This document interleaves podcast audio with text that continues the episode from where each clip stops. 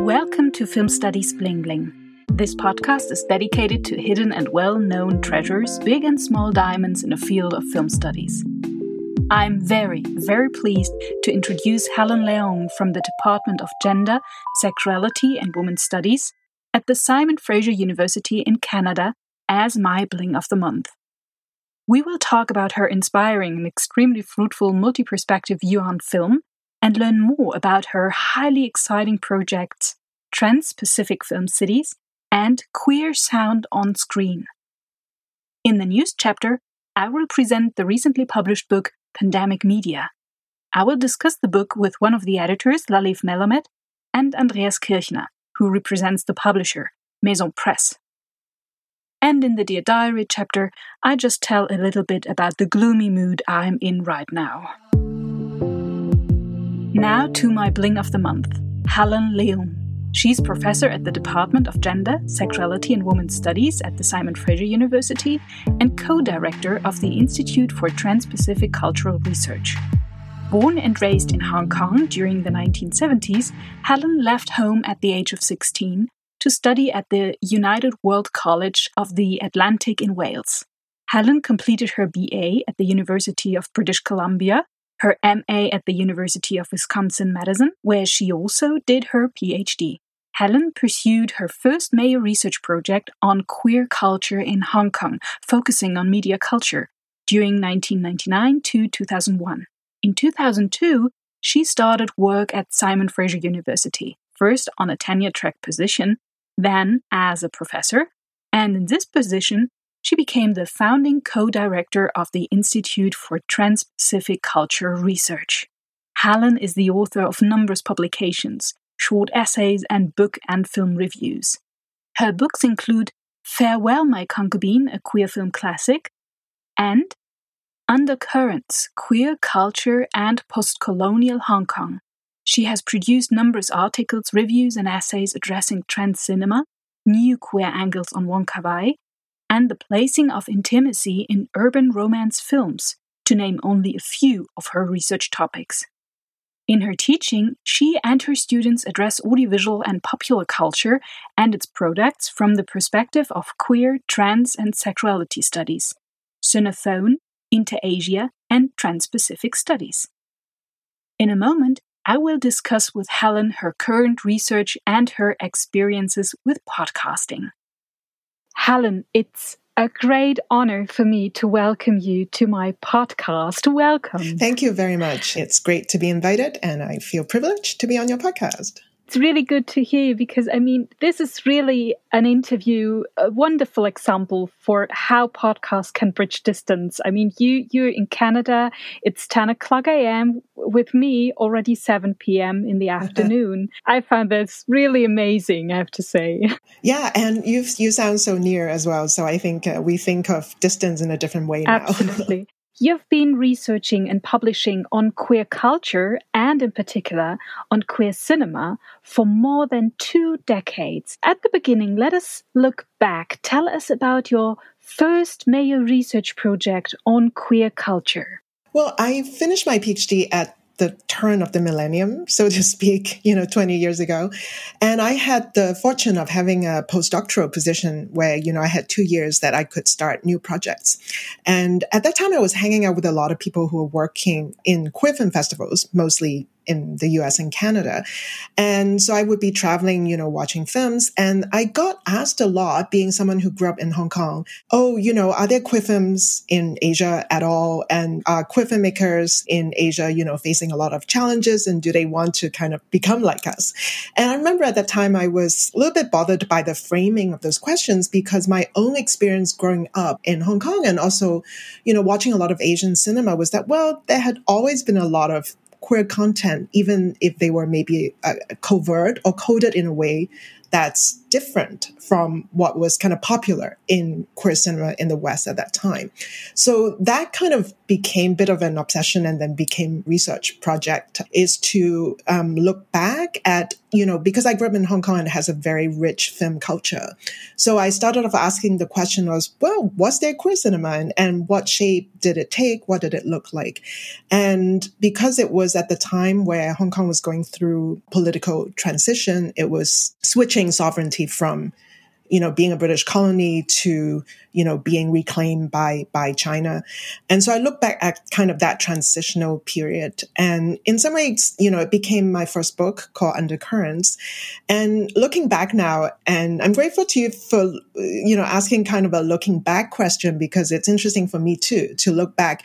And I feel like the book kind of documents a time when there's a kind of queer aesthetic that it was very oblique. Even a kind of, I would think of it now as a kind of erotic closetedness that is definitely not in vogue anymore. That, you know, the current moment, I think in Hong Kong and other parts of Asia where queer politics is much more on the street, much more radical, very kind of covert. And so I see that project, that was my kind of first major research project, in some way as kind of documenting particular kind of queer aesthetic in a screen culture that I think is no more. It belonged to a particular historical moment. And I like to think of it as not backward per se, but as, you know, like a really different kind of aesthetic that is about suggestion, that is about, you know, covertness, that is about almost like an insider audience. You know, there's a secrecy in that we could read queerness where other people couldn't. That was my first project. They're very interesting. And would you say that the growing number of publications on queer cinema had an effect on this development you described now? I mean, filmmakers, they read, hopefully, sometimes what you published or colleagues of you published. So do you think there was a sort of impulse that academia was able to develop to foster this development? I think so. And I think sometimes it is interesting to see that we do sometimes get what we want. I think, you know, both in terms of queer cinema, I think it's influenced by politics, for sure, by, you know, what's actually happening in the world, whether they're, you know, like legal wins, whether there's like visibility of activism. But the kind of academic criticism, I think maybe in a slower way, also had a feedback loop. So I think a lot of, you know, you could see maybe, you know, a couple of decades ago, the kind of criticism around, you know, stereotypical representations of, say, gay, lesbian, trans characters have now definitely impacted the way, say, the industry would try to portray those characters. So I think in that way, it's quite interesting. But I also think from the point of view of critics, it's quite interesting. There's always, you know, the kind of positive debate, positive image debate, right? Especially in kind of queer film festival, there were over the years lots of debates about, well, do we just want positive, healthy, you know, heroic kind of representations, or is there something queer, something interesting about having villains or, you know, having like complicated characters?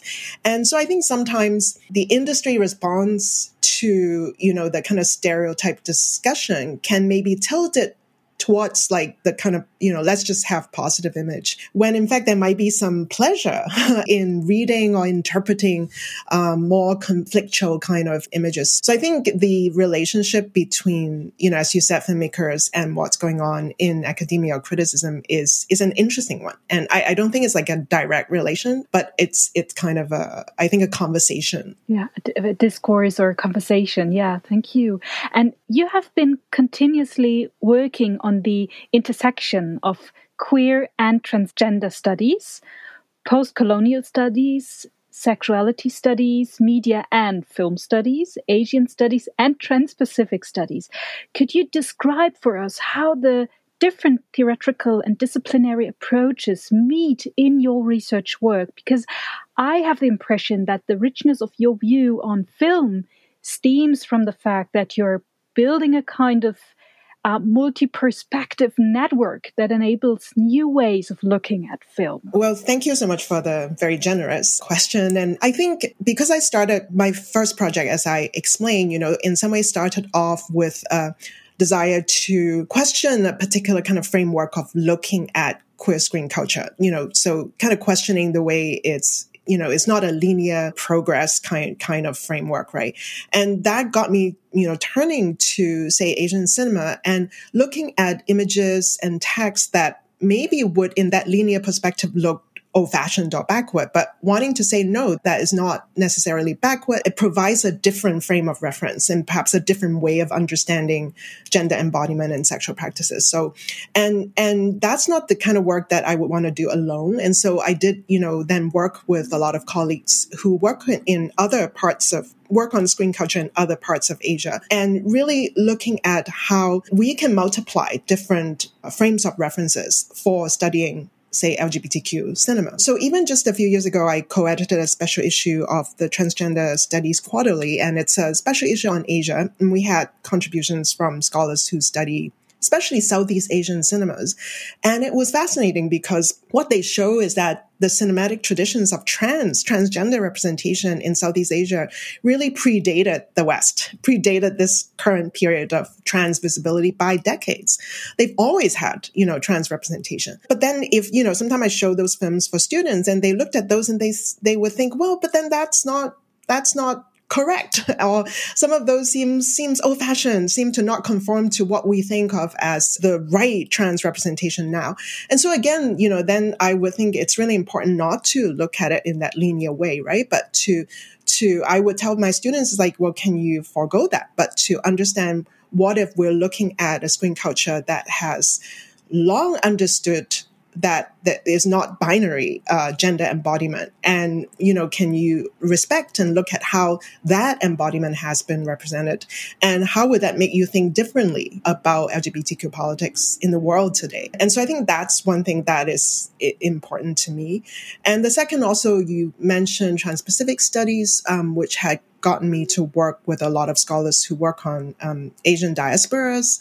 And in diasporic communities, you would find it's also fascinating in that oftentimes I live in a city where there's like a really large Asian diasporic communities. And the way they approach LGBTQ issues, they tend to want to mine the kind of traditions that they see their own parents or ancestors, came from. And so there's a lot of interest in diasporic communities about these, say, queer images that came not from the West, but say, in the traditions that maybe their grandparents knew. And in that way, you come up with a way of reconciling the queer and diasporic communities, which are often in tension. And so in that way, I think screen culture helps a lot. I definitely can see, even in my first book, I was looking at, in Hong Kong, there has always been this kind of transgender kind of performers in traditional opera that my parents' generation would have been watching. And they were perfectly comfortable with that, right? They don't necessarily see it as queer. They just see it as that's part of what I'm familiar with. So in kind of, as you were alluding to, kind of marrying queer and trans studies with, say, diasporic studies, Asian studies, that's a way of recovering some of those frameworks. And then I think bring them back so that you can look at queer and trans studies globally in a different way and keep multiplying those reference points. Wow. So there is these two levels or stages. I mean, there is this theoretical and disciplinary multi-perspective network. And at the same time, the really hands-on multi-perspective networks of colleagues that go into a discussion and bring in their perspectives. And this, I would say this is quite a good recommendation. How did you say that in German? Eine Empfehlung, something you can recommend to upcoming young researchers to think about that it's not only about a theoretical and disciplinary diversity, but also to really be open for the perspectives colleagues bring, adapt, or bring into a research project and looking at film from these different angles. Yeah, because I think sometimes when we make very big theoretical claim, then when you think about how do I do that, then you realize it's not something anybody can do alone. When people talk about critiquing the, say, Eurocentrism of, queer theory, not one person can do that. So it is exactly as you say, in that way, how do you critique Eurocentrism and queer theory, let's say? Then you need to collaborate with scholars who are working on non-Eurocentric projects and then figure out a way to let that perspective come to the foreground and have some impact on the global conversation. In one of your current research projects, you will also use theories from urban studies. Would you like to give us an insight into your work on Trans-Pacific Film Cities? I had a piece in urban studies, which really I was pleased about. I didn't think I would ever have a piece in urban studies. But that resulted from a collaboration with a colleague of mine, Audrey Yu, who's a professor in National University of Singapore. She's very eclectic and is a scholar of cultural studies and communication, and who's also done a lot of work on film heritage and on kind of urban communication, and is also a prolific queer studies scholar. And that piece resulted in a conversation that we were just having about intersecting. There's a lot of scholarship on Asian urbanism that's really interesting, like looking at Asian cities and how, you know, their planning and their urban aesthetics, all of that's quite different from the way we think about, you know, urban metropolis, the traditional urban metropolis in the West. So that's like scholarship that way, right? Mm-hmm. And then there's all the queer city scholarship, you know, all the Richard Florida influence stuff and the subsequent critique of Richard Florida of talking about, you know, the impact of queer inhabitants in urban development. And so it was just a conversation about linking those two scholarships, and then got us to think about how do we think about cities like the cities that we were familiar with, Hong Kong on my part and Singapore on her part that she's working on, cities which would be considered kind of quote unquote backward in terms of legal rights for queer communities. And yet those are also cities whose urbanism is very developed and have very advanced communication network, which I think allow for very vibrant kind of queer lives that maybe, you know, not even possible in the West. And so we were thinking, well, what does that mean? And so that collaboration became kind of an experimental piece that just hoped to want to start the conversation. How do you look at this seeming paradox, right, of these thriving Asian metropolis that in these cases had not, like, very little legal rights for queer subjects. And yet there's a kind of vibrant and thriving queer lives that we can find in those cities. How do we theorize that? How do we, again, from studying those cities, come up with a different kind of referential framework? And so my really foray into urban studies started from that conversation. But interestingly, because then for that piece, I had to read a lot on city scholarship and read some urban studies scholarship, which then got me to rethink some of my film studies work so that I'm not only interested in film, as art, as text, but then I started becoming interested in the impact of film production on a city. Because I live in Vancouver, where film production is economically very, very significant to our city and to the province.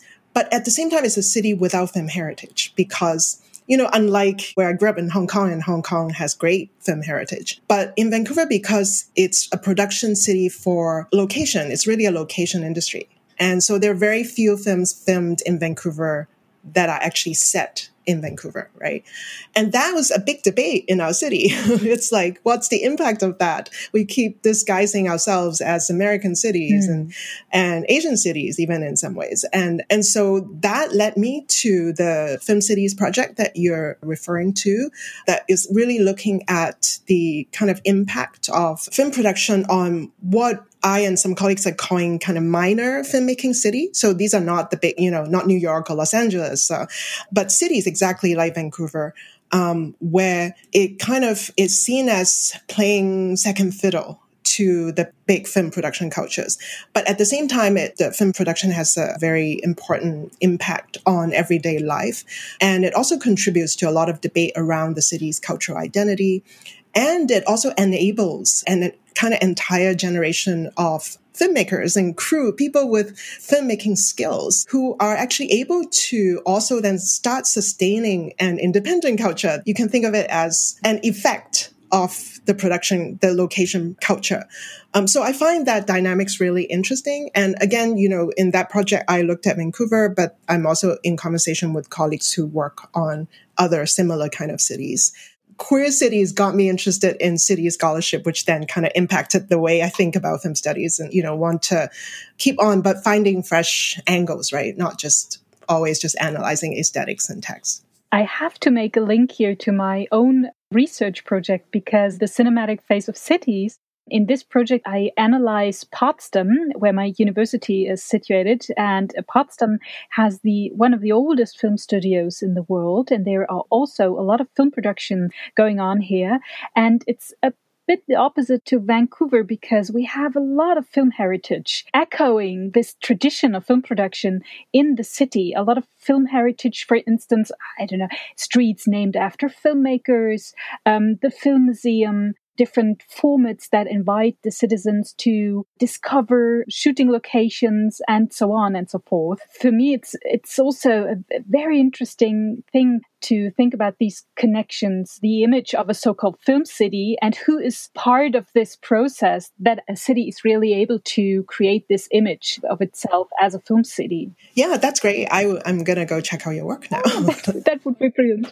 It's this piece on Potsdam. That's but I started just 1 year before, so there is not that much to read. But maybe in 2 years, I can offer something to you. Really looking forward to read your work and the work from your colleagues because it will inform my research, definitely, and so much looking forward to that. Mm-hmm. There are several other lines of research you're pursuing. Let's talk about your project Queer Sound on Screen. I love the title.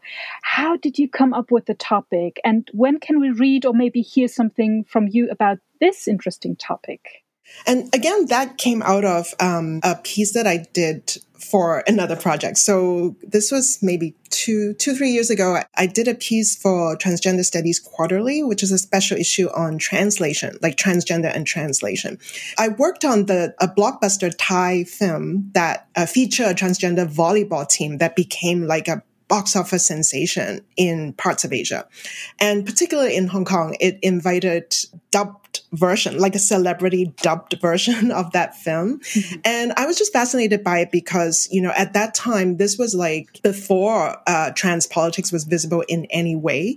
So I was fascinated by how a film that stars trans actors and about, you know, trans characters could gain such kind of mainstream popularity in Hong Kong. And as I studied that film, I became interested in the audiovisual translation. There's a kind of scholarship on audiovisual translation.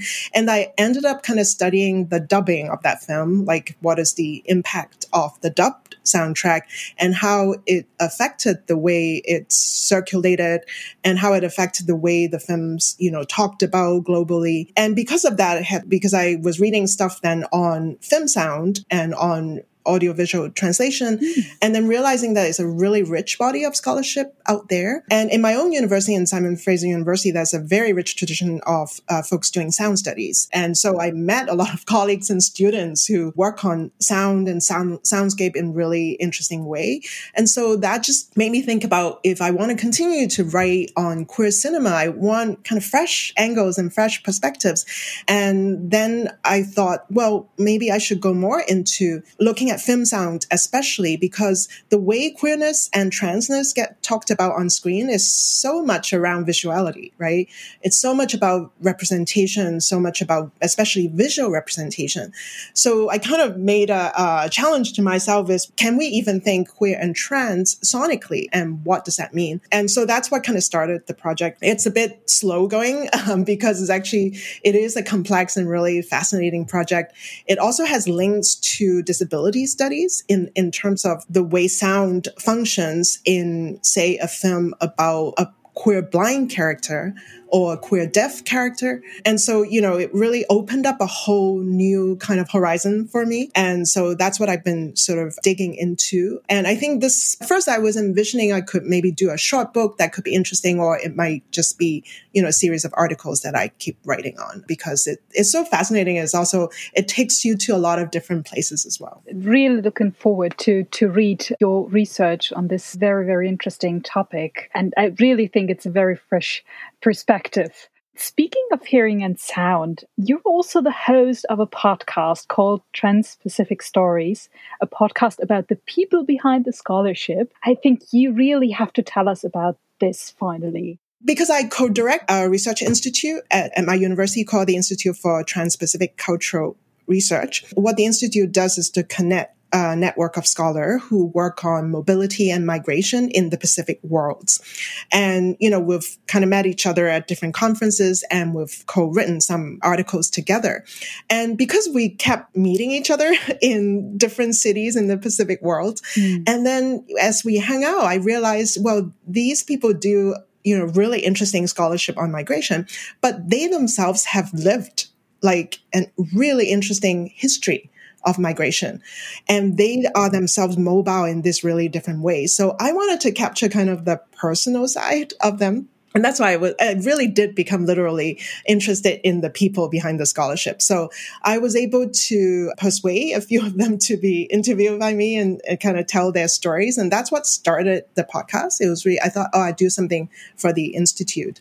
And at first, because I was recording these interviews all over the world, like if I were in Shanghai for a conference, I, you know, grab a friend and say, well, you know, talk to me. And that became part of it, that I was fascinated with asking these scholars about their own history of mobility and migration in relation to the cities that we're in. I still have one that I'm still editing that I did in Malaysia before COVID hit, but I think now I kind of stopped a bit because I'm not traveling. But inspired by you, I should probably start thinking about doing it remotely, but also reintroducing a sense of place in relation to this remote situation we find ourselves in, maybe. So yeah, it really started with that, with just wanting to just tell the stories of these scholars I've been working with on the scholarship, but in fact discovering that they have personal lives that are just as fascinating, if not more fascinating, than their scholarship. What I really like about the podcast is that there is this meta thing going on, because even before Corona, using a podcast to give people a voice about their experience of mobility and migration. Using a podcast means to use medium that migrates as well and is so mobile so that everyone in the world is able to reach these interviews or to listen to these interviews. So I find this very, very interesting to connect. For me, it was this moment of connecting the mobility of a podcast that is so accessible, so easy access for everyone, and the stories the scholars tell us. And now with Corona, there is this paradox situation that we have to think about mobility even in a deeper level. How did you start your podcast, if you don't mind me turning a question to you? Because you also interview not just scholars, but also, you know, filmmakers, film festival people. What inspired you to start? To be honest, there were different points of motivation. One aspect was that for me as a female scholar, I was a bit frustrated to hear so many podcasts by male white couples, buddy podcasts chatting about films, or male scholars, sorry for that, reflecting on audiovisual media. I mean, there are great examples, but nevertheless, I would say that still there are too less female voices. And for me, it was a way of being brave and say, no, now it's me. And I want to give me a voice and to be hopefully a good role model for others to start a podcast. And now, I mean, it's not because I'm so inspiring, but nevertheless, I'm very, very lucky that we have 3 other podcast projects that will come out of our university in the next month. And I think that's brilliant. So this was one aspect. And the other was that I was funded to produce the podcast to support, in a way, film studies, because in Germany, we call film studies a small discipline, in the danger to disappear on different universities. And the podcast is an attempt to support or make visible the discipline film studies and to maybe inspire some potential students to study this discipline and to show that there is a huge diversity in film studies. I mean, film studies scholars around the world are conducting so interesting projects, and to really make this visible or hearable. And then there is a third aspect, and then I stop because it's all about you, is that for me, podcast is a very nice tool to do some networking. I mean, when I'm on a conference, I wouldn't have the courage to go to you and say, hi, Helen, it's Anna from Germany, and I would like to talk with you because I read about your interesting project Trans-Pacific Film Cities. But now with the podcast, I'm able to just write everyone I want to. Mm-hmm. And when I'm inspired by a scholar, I'm able to just contact the person and be even more inspired and give this inspiration to others, because it's so cool to listen, for instance, to you with your enthusiasm and the way you describe your projects. It's something totally different than just, in quotation marks, reading the work of colleagues. Yeah, no, that's great. I think I would definitely encourage younger scholars to, find different ways. I mean, it's a sort of public engagement, right? And I love the way you talked about how you, in some way, want to make sure that the discipline survives. And this is a great way to really engage everybody, as you said, even people outside of film studies, to get them interested in the discipline. I hope so. Thank you very much, Helen, for this interview, and all the best to your research. And we really recommend to read all the interesting publications of yours and the podcast. Thank you very much. Thank you. It was a pleasure. Here is the news chapter, presenting you the recently published book, Pandemic Media. What you hear now is a conversation I had with one of the editors, Laliv Melamed, and Andreas Kirchner, who represents the publisher Meson Press. Hello, Laliv and Andreas. Nice to have you in my podcast. Hey. Hello. Please introduce yourself briefly to our listeners, please. My name is Andreas Kirchner. I'm one of the co-founders of Meson Press. I have a background in media studies, and apart from Meson, I'm working at the open science team at the University of Konstanz. And yeah, thanks for the invitation. I'm happy to be here. It's a pleasure. Laliv. My name is Laliv Melamed. I'm a postdoctoral fellow at the JK Group Configuration of Film in Frankfurt University. And I'm among the co-editors of the book Pandemic Media, which we're going to talk about soon. And I'm actually also a film programmer at the DocaViv Film Festival in Tel Aviv. Ah, wow. And you both were really, really super fast. I mean, we're just a few months after the first lockdown and into the second wave of the pandemic, and we can already read a book about pandemic media. Laliv, you mentioned it already. You are one of the editors. Tell us how you managed to react so quickly on such a high level and with such great authors to this, quote, heavily mediated event. How did you get together, write, review, and publish in such a short time? First of all, let me start by saying that the book is co-edited by myself, of course, and my fellows at the Configuration of Film Group, Philippe Dominic Keidel and Vincent Hediger, and Antonio Somaini from the Sorbonne in Paris. And well, there are few answers to this. First of all, I think that personally as film scholars or as human beings, we were trying to wrap our heads around what is happening. And the tools that we have available to us are the tools of film and media scholars.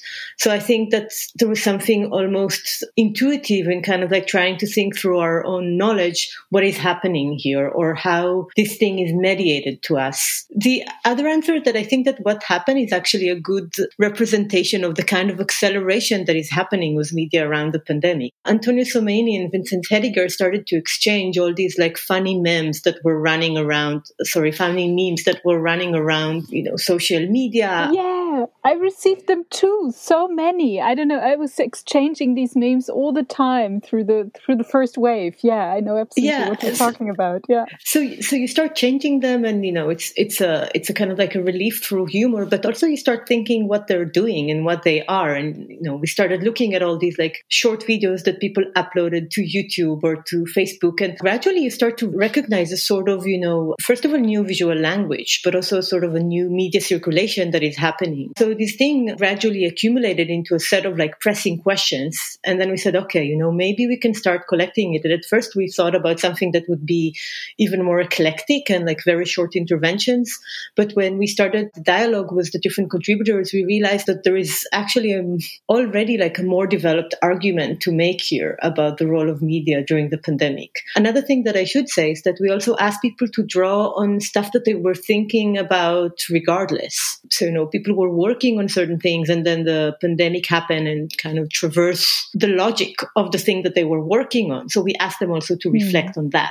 And in this specific context, the scholars working on this topic, but scholars at the same time affected by the pandemic, you mentioned in the introduction a very interesting word or phrase, pandemic scholarship. What do you mean by this? I mean, what happened was science or scholarship during the pandemic was tapping into an already quite an extensive debate about the production of knowledge these days and the public profile of knowledge, especially academic knowledge. When the pandemic happened, a lot of scientific journals really changed the review process to allow a faster publication process. What does it do to knowledge, right? I mean, because we compromise some of the gatekeepers that we employ, but on the other hand, we do have an urgent situation and we need to reply to it. You know, while we're not scientists working on the virus directly, as media scholars, we were also like tangled in this dilemma, right? We want to publish something that addresses the situation, something that is relevant, that engages with the urgency of the situation. But on the other hand, we also want to make sure that we allow our authors enough time to develop their ideas. We allow them enough feedback. I can tell you that it was a very, very intense process. I mean,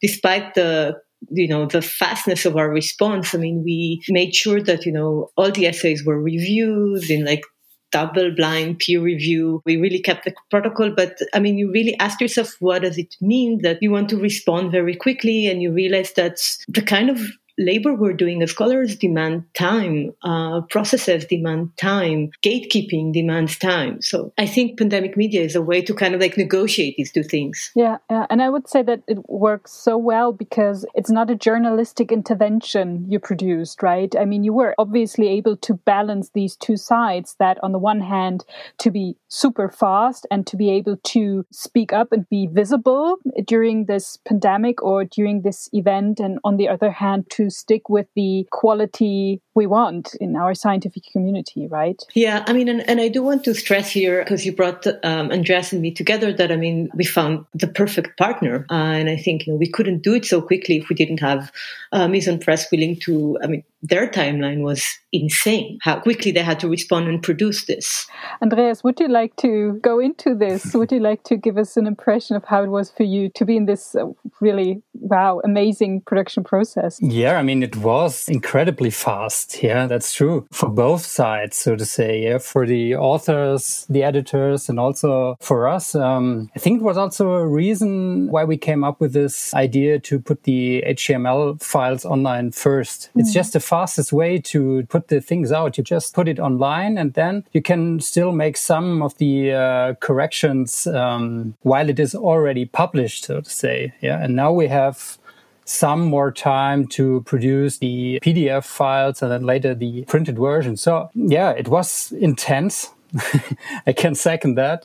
But it was also fun. And having also worked in theaters a couple of years ago, I always liked this deadline, working on tight deadlines and working after hours and so on. And this brings you extremely close to the text you publish. And this is kind of unique, so to say. And yeah, I can say it was fun, but it was also hard work. And it was a great experience in the end. We will come to the format question back in a few minutes, because I'd really love to speak a bit more about the content of the book, Laliv, because one can examine the role of media in the context of the current pandemic on a variety of levels, and furthermore add to one's knowledge by applying an historical perspective to the media configurations of past pandemics. Yeah. I can imagine that there was the question, okay, from which perspective do we approach this phenomenon? And you have chosen the concept of media event as a gateway for reflection to arrive then at the concept of pandemic media. Could you present your thinking concerning this overarching theoretical framework and its relation with a publication? First of all, you're right, and that really reflects the kind of like the way our thinking around this evolved. There was a moment when we were talking, okay, maybe we should introduce like historical perspective of how historically how different pandemic presented like new media constellations. We were trying to think through a more like abstract pattern that also taps on like what is at stake with media today, even before the pandemic. And in that sense, I mean, we address it in the introduction that was written by Philippe Dominic Keidel and myself. And in that sense, for both Philippe and me, the question of crisis and media as a sort of tool to manage and organize crisis, but also crisis as a sort of historical force or a generative force was very important for both of us in our own work. So we already had the tools to kind of like try to think about the pandemic as prism of media and crisis. And the media event is a term that really comes up around this coupling of media and a big historical happening. And I think also it taps on like the changing of media and different constellations of media. So media event is a term that originally addressed a televisual live event. So this kind of like marathonic broadcasting. And it starts in the 80s with Eliyahu Katz and Daniel Dayan's book about media events. But then, you know, it really taps on questions of circulation and synchronicity and the temporality of media and different media technologies and different media outlets. So a lot of the things that we try to unpack in this book was the different contribution. When we were writing the introduction, we were thinking with another introduction that was just published by Lisa Parks and Janet Walker, where they talk about environmental crisis and media.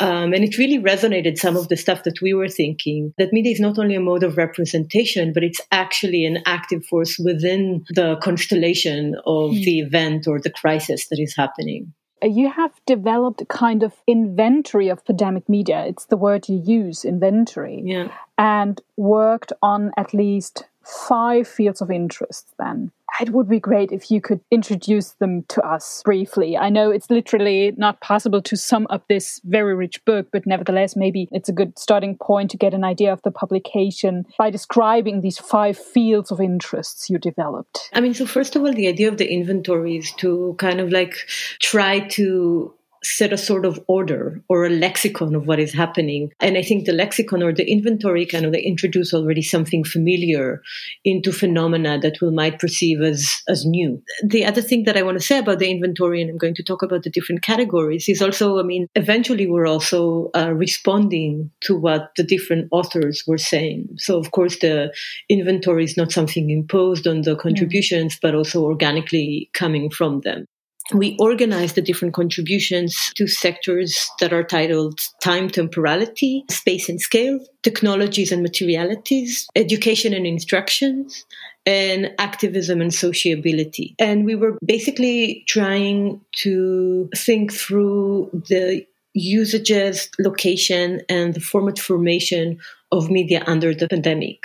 This triple set of terms, usages, location, and format formations, are the term that we in the configurations of film group are working with to think about film or different configurations of film today. So the idea was to kind of like use the inventory as sort of vectors through which we examine what happened with media in such a total event and how media kind of like is affected, but also affecting these different categories that address, I think, very elemental or even basic or essential aspects of our everyday reality.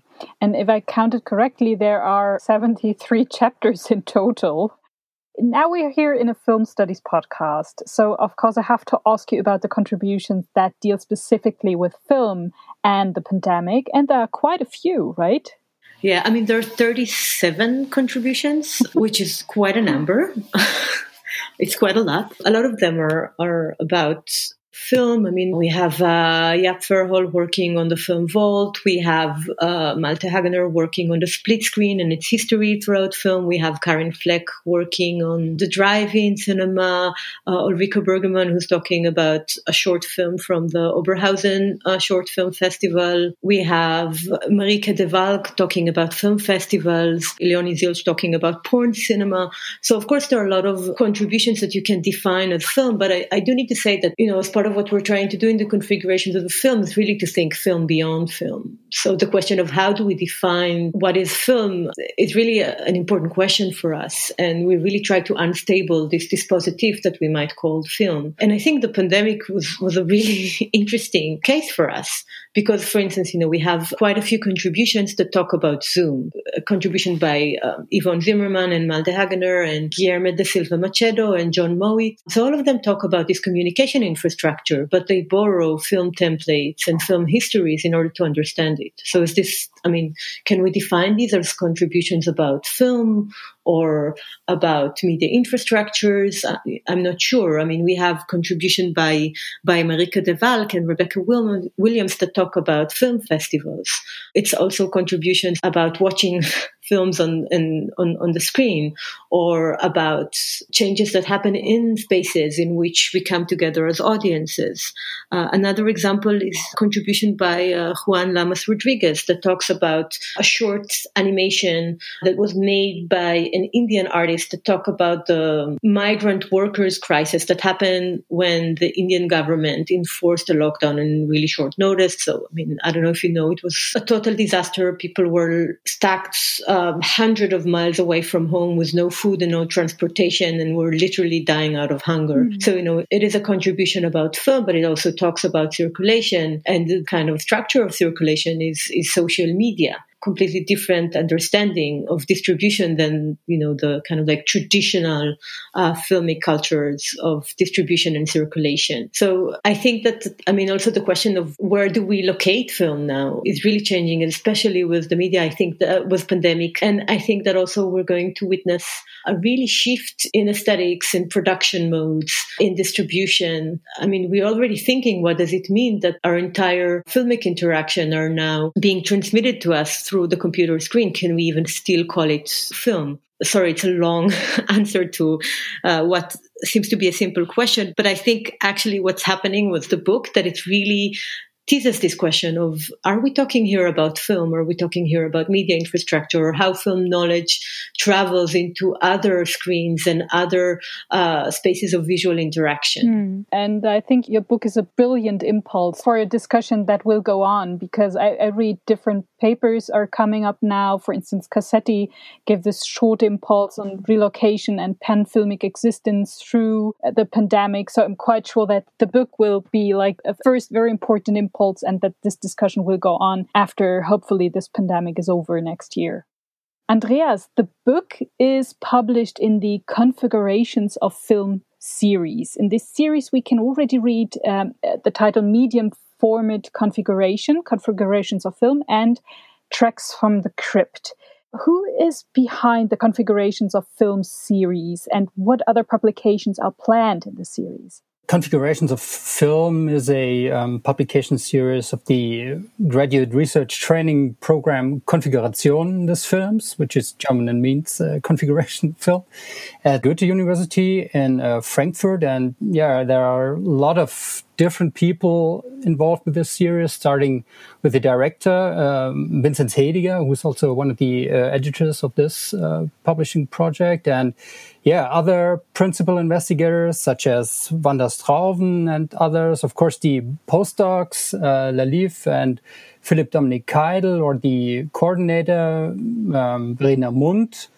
And yeah, there's an international editorial board, so really a lot of different people involved. But I would also like to mention the cover designer, Matthias Baer, and also our editorial assistant, Fabian Wessels, because both of them have really done a quite fantastic job, I think. And yeah, in the next months, or we can say even years, there will be a whole bunch of new different publications out in various formats. And there will be these small booklets you already mentioned. These were the booklets written by the various Mercator fellows that come to Frankfurt, hopefully soon. And yeah, the next publication will be on Serge Danet and queer cinephilia, and it will be edited by Pierre Eugène, Kate Ince, and Mark Siegel, who's also a PI at the Konfiguration des Films. So there's a lot of stuff coming up. And after this, look into the future and the work you're doing at the moment. Give us a brief introduction to the history of the publisher and the contributions of yourself and your two colleagues and collaborators, Mercedes Bunz and Markus Burkhardt. So where does it came that you decided to, well, okay, now we start to have a publisher and do these exciting work on open access publishing? Yeah, actually, Meson Press emerged from a research project at the Hybrid Publishing Lab at the Center for Digital Cultures at Leifana University in Lüneburg in the north of Germany. And we kind of founded Meson Press in 2015, right after the Hybrid Publishing Lab was closed. And it's organized as a cooperative and jointly managed by the three of us. And Mercedes is of course someone who has an extremely good feeling for emerging topics and discourses. And since she's in London now for more than 10 years, she's also a strong link to the Anglosphere for us. And Markus is also a media scholar like Mercedes. And he's very much into German and international media theory, media philosophy, and also science and technology studies and stuff like that. And in addition, he has also some great technical skills, which is, of course, very helpful for special projects like Pandemic Media and others. And we kind of coordinate who's responsible for which publications. And I think we're all media scholars in a way, but we kind of complement each other quite well from our special interests, so to say. And we've also been friends since our time together in Lüneburg, which, of course, makes working together much more fun and makes it much easier, at least most of the time. And I'm quite sure that, especially in the so stressful projects or demanding projects like Pandemic Media, it's very good to like each other and to be friends. You talked about different books already, so one might assume already what kind of focus you have in your publisher, but maybe nevertheless, would you like to give us an idea of the main focus of your publishing program? Our main focus is kind of publishing research on digital cultures and network media, and questions and topics related to film studies emerge in many of our publications, but the Configurations of Film series has kind of increased the importance of this field a lot. But still, for us, it was very important that the main focus of the series lies on film in the digital age, or, as Laliv mentioned earlier, film beyond film. So for us, it is important that film studies is nothing that could be worked on besides media studies. It is so closely related to media studies that it's just the case for us. We just published another very exciting book, actually, which is called High Definition, Medienphilosophisches Image Processing. It's a German book by Elisa Linzeisen. And it's a book that deals also with digital film and digital photography and TV shows and video art and various film theories. And this is kind of typical book, I would say, for media, for Meson Press as well, like the Configurations of Film books. And I can, highly recommend it to everybody who reads German. And maybe we'll also publish a translation of it in the future. Yeah, maybe if you have a translation, then let's have a chat about the book in this podcast. That would be brilliant. Yeah. But let's go back to Pandemic Media. You mentioned it already, Andreas, that the unique thing about the book is that it, at least until now or in this moment, cannot be straightforwardly downloaded as a PDF, which everyone expects, right? When something is published open access. Instead, there is a separate website on which the book and its individual chapters unfold in open access. You gave us already a reason why you decided to do this publishing this way. But tell us about this format and maybe about the publishing format and why you tried it out, and when we will have a PDF, and will there be a printed edition of the book as well? I mean, to start with the last question, there will be a printed edition. We have actually discussed various options, but one thing I think was quite sure from the beginning, that we can't just do a normal edited classic collection. I kind of think that we had the idea that the individual essays, they should be given a certain autonomy. They should somehow be able to stand for themselves, at least a bit. And the structure of the collection, Laliv already mentioned it, thus becomes at least I see it that way, rather an offer than a given preset. And it opens up resonances between the various chapters that would maybe not arise in a classical collection. Yeah, on the Meson side, we also felt that the somehow provisional character of the project, I mean the subtitle is preliminary notes towards an inventory, could maybe best reflected in an HTML first publication, and that the publication will now be published in waves in a way.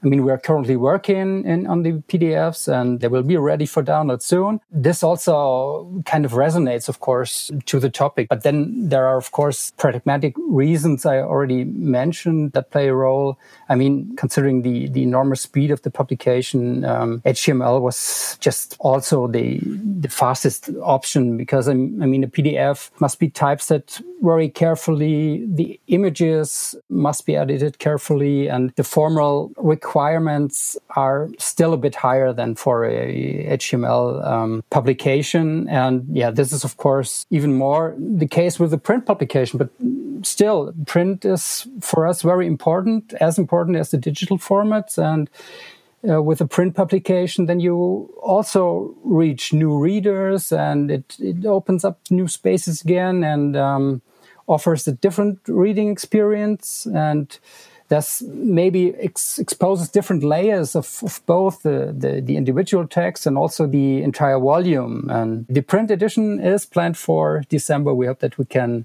publish it by the end of the year. Will Meson Press continue to experiment with different forms for open access publishing? Will there be other books that maybe even go beyond PDF and websites and so on? Are you thinking about that? Are there any plans? Yeah, I mean, absolutely. I mean, the open access part is part of our DNA, so to say. This is clear. So everything we will publish will be open access. And experimenting with different formats has also been part of our work from the beginning. A few months ago, we launched a growing publication. It's called Explorations in Digital Cultures. And in this publication, the individual contributions will be published piece by piece or step by step, and it's kind of evolving and growing.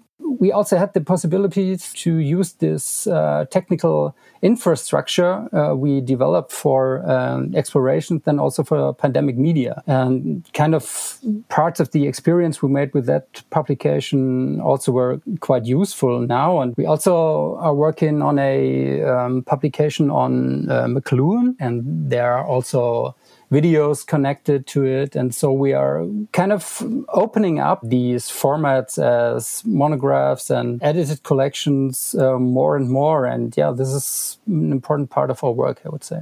Laliv, will you publish with Meson Press in the next month or something? What kind of publishing project are you working on at the moment? Well, first of all, I just want to respond to what Andreas was just saying. That part of what's exciting for me in Meson Press is really first of all, the open access, which I think it's a statement and it's a commitment to your community that is really important because you open the access. And also it allows a sort of immediacy that's, as we talked earlier, something that we were thinking about when we were thinking about pandemic scholarship. I also think it's an opportunity for film and media scholars to materialize in the text some of the aspects that characterize their object of research. So if you work on contemporary film or media phenomena, you're dealing with a media that is very malleable and porous.